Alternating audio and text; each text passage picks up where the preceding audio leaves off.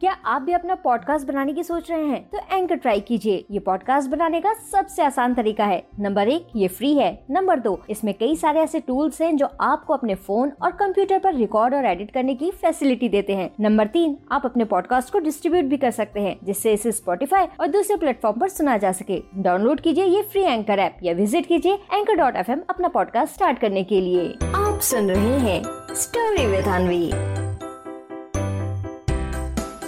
लड़ाई लड़ाई।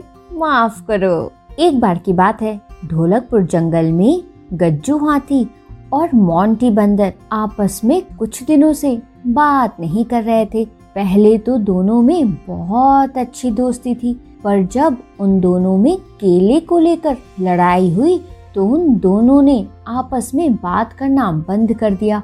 अब मोंटी बंदर जैसे ही गज्जू हाथी को देखता तो वो अपना मुँह चढ़ाकर वहाँ से चला जाता और इधर गज्जू हाथी भी, जैसे ही मोंटी बंदर को देखता तो वो भी अपना मुँह चिढ़ाता और वो वहाँ से चला जाता और इस तरह से कई दिनों तक चलता रहा। तभी एक दिन गज्जू हाथी केला लेकर जा रहा था। अब मोंटी बंदर गज्जू हाथी को केले के साथ देख लेता है। जैसे ही मोंटी बंदर गज्जू हाथी के पास केला देखता है तो उसे फिर से पुरानी बातें याद आने लगती हैं और वो मन ही मन खूब गुस्सा करने लगता है। अब मोंटी बंदर को इतना गुस्सा आता है कि वो खुद को बोलने से रोक नहीं पाता और गज्जू हाथी को चढ़ाते हुए बोलता है मोटे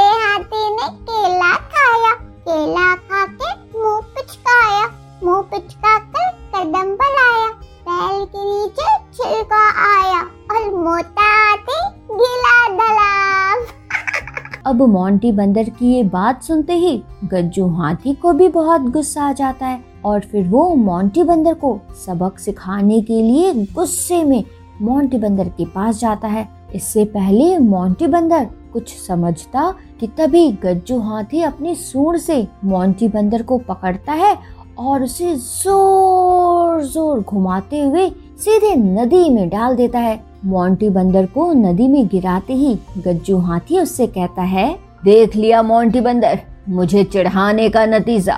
आगे से कभी तुमने मुझे चढ़ाया तो मैं तुम्हें छोड़ूँगा नहीं।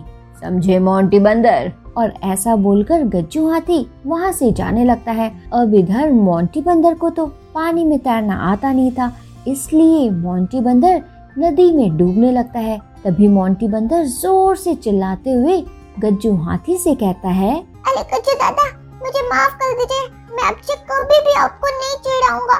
लेकिन गज्जू दादा मुझे इस नदी से निकाल दीजिए मुझे तैरना नहीं आता मैं डूब जाऊँगा गज्जू दादा। अब इसके बाद मोंटी बंदर की ये बात सुनकर गज्जू हाथी जल्दी से नदी के पास जाता है और फिर अपनी सूंड से मोंटी बंदर को नदी से बाहर निकालता है। नदी से बाहर आते ही मोंटी बंदर गज्जू हाथी का शुक्रिया कहता है और इसके बाद फिर से दोनों एक दूसरे के पक्के वाले दोस्त बन जाते हैं। तो बच्चों, क्या सीख मिलती है हमें इस कहानी से?